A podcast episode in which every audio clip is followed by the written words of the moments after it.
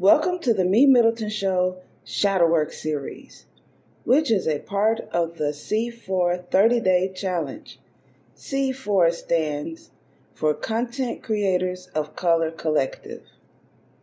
For each day during the month of February, we will go over a shadow exercise topic to help us take a necessary look at the not so pleasant yet important side of ourselves that we have hidden in the shadows. No intro music because we're getting straight to it. This episode is brought to you by Poddex. Do you find it difficult to come up with content ideas for your podcast? Or perhaps you've gotten stuck doing an interview with a guest or you just have nothing to ask anymore. Try Poddex today. Poddex is the best all in one podcast idea generation tool. You get everything from episode ideas to interesting conversation starters for interviews, engaging discussions for your live streams, and even social media content ideas. With this tool, you don't have to spend weeks trying to come up with content for an episode or unique questions for your guests. Just shuffle the cards and pick one at random. Hit the record button and get started. Now you can make better content, have more fun while you're at it, and get your viral moment all with Poddex. Head over to poddex.com and use code C4C. Day one of the 30 day challenge. Topic for today Dear little me, think about the child version of yourself, the little you. You are under the age of eight. Think about some of your most favorite things. Write these down. What shows did you watch? What's your favorite song? Favorite toy? Your best friend? favorite clothes or favorite hairstyle, favorite shoes? What did you do alone? Or what did you do with others? What emotions did you feel? Were they mostly joyous or sadness? Did you have needs that were not fulfilled? Nurturing, encouragement, food, attention, protection, a parent or sibling? fun, activities, structure, love. Write a letter as your younger self expressing the unfulfilled needs and ask your adult self if you can provide them. After you do that, respond to your younger self as your current adult self.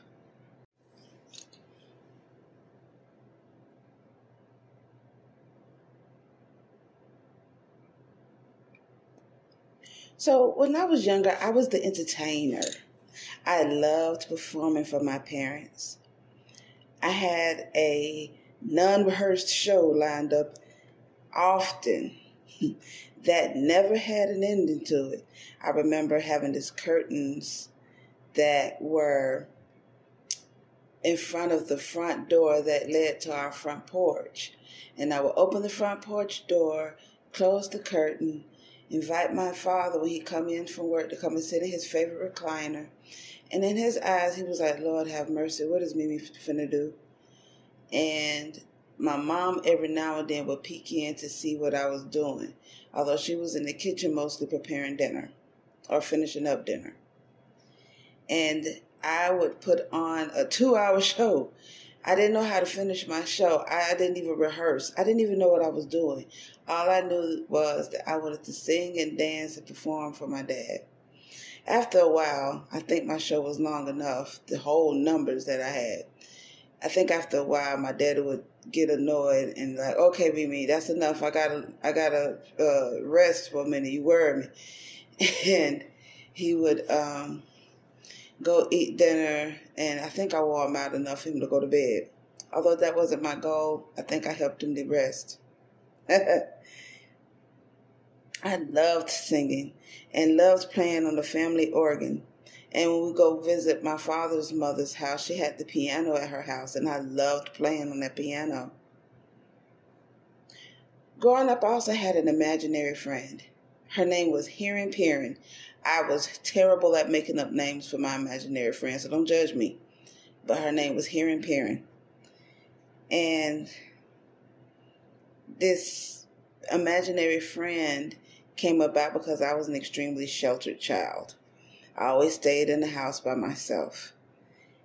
And, uh, well, that lasted till I was about in middle school because I was desperate to find ways to get out of the house. So I joined different things, like I was in the chorus, and we always performed.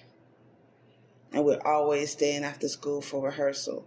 So that gave me reason to stay away from the house more. So I think I got on my family's nerve with my imaginary friend because I think no one else was giving me any attention. I didn't have friends to go outside and play with at the time. I had friends, my neighbors' uh, children. We played a lot. However, I was always in the house. So I guess I got on my family's nerves. And one day my brother decided to take my head and ram the back of my head against the wall, or the headboard rather, several times because in his mind, his goal was to get the imaginary friend out. No one did anything. No adult did anything to stop that. So I lied and told him that she's gone. And not only was I sheltered, but I had to hide my friend who no one could see in the first place. So I had to shelter even an imaginary being. That just shows the depths of my shelteredness. All of that happened when I was about in the third grade. So I had to get rid of my imaginary friend. But I did stay entertained because I always watched TV. My favorite educational show was Reading Rainbow. I know just by me saying Reading Rainbow, a lot of you who were born around my era who watched Reading Rainbow already have the theme song going on in your head right now. Butterfly in the sky. I can go twice as high. Take a look. It's in our book, Reading Rainbow. And I know a lot of y'all went on ahead and finished singing the rest of the song. I can go anywhere. Friends to know and ways to grow. Reading Rainbow. Yeah, and I know y'all gonna keep on finishing the rest of the song. I can be anything. Take a look, it's in a book. Reading Rainbow, reading Rainbow, reading Rainbow. That was my joint. yeah, I guess I had to finish it off too. Blaming it on y'all. My bad. But that was my favorite educational show to watch. I watch many others like um, Electric Company, um, 321 Contact, and of course, we grew up on Sesame Street. That was one of my first educational shows ever to watch. Mr. Rogers' Neighborhood, although I did love the show, it was really a bypass show so I can get to some of my other favorite shows. It's that show that's in between the two good shows that I wanted to watch. I just hung on for the next 30 minutes to watch a show so I can get to the good shows. But those are my favorite educational shows.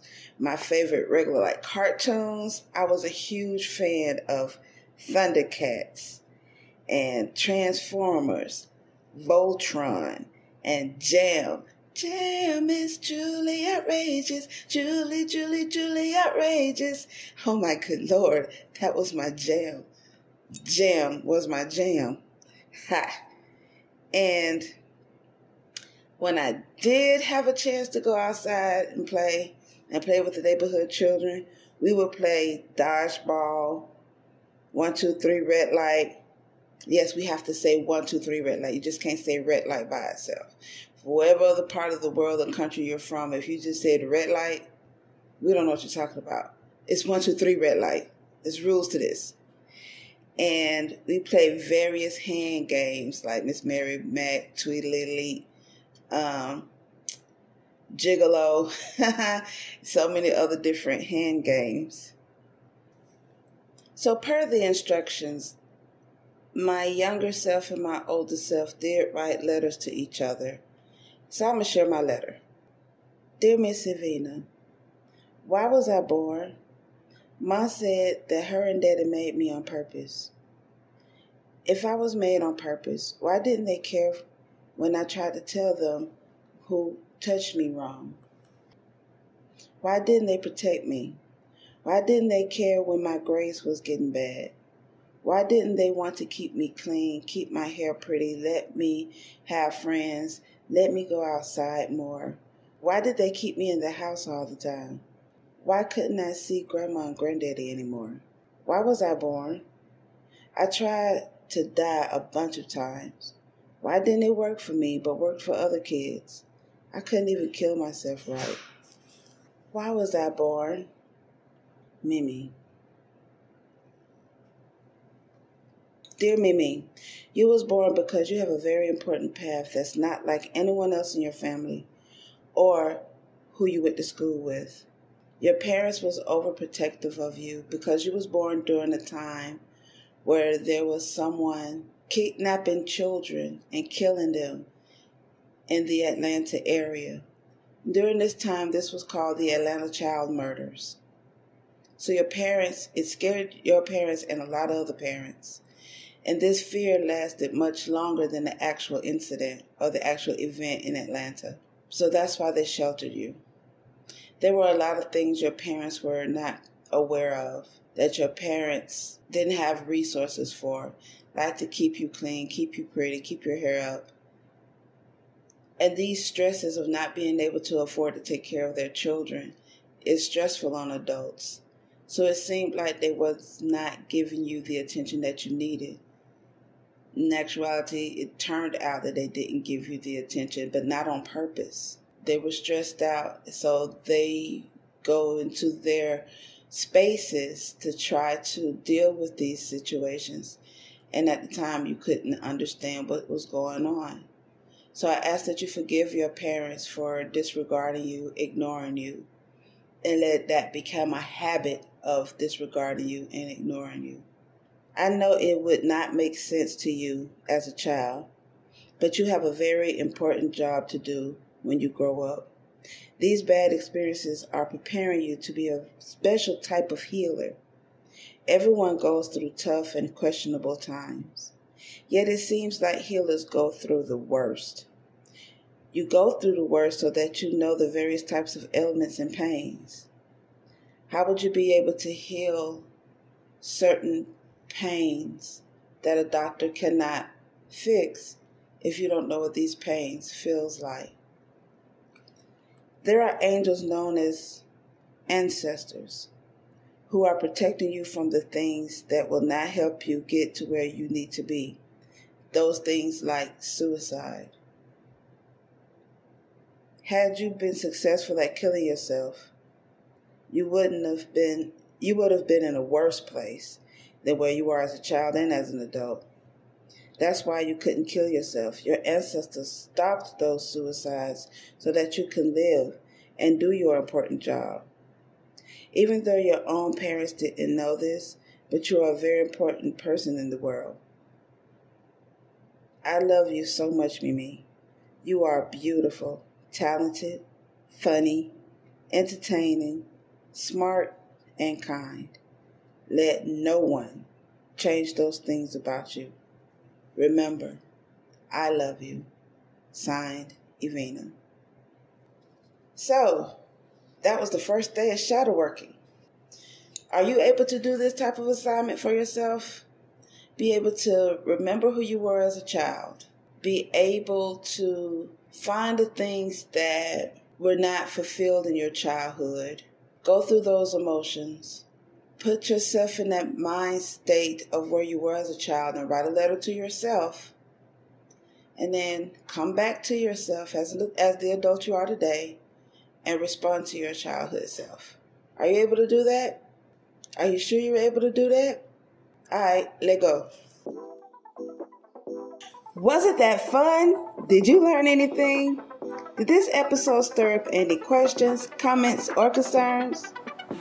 Send them over to me middleton at gmail.com or leave a message on our website at www.helpbyevina.com and I'll be more than happy to respond.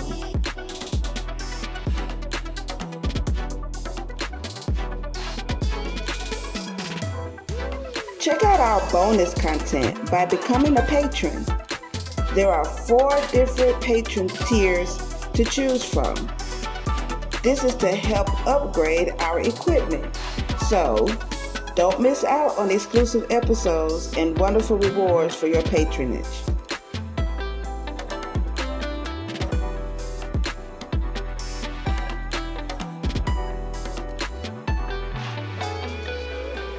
If you're on Spotify, Podbean, Google Podcast, Amazon, or any other favorite podcasting platform, make sure you like The MeMyddleton Show and leave a comment. Tell us how much you love the show, what you don't like about it, how we can improve, and how we can be challenged.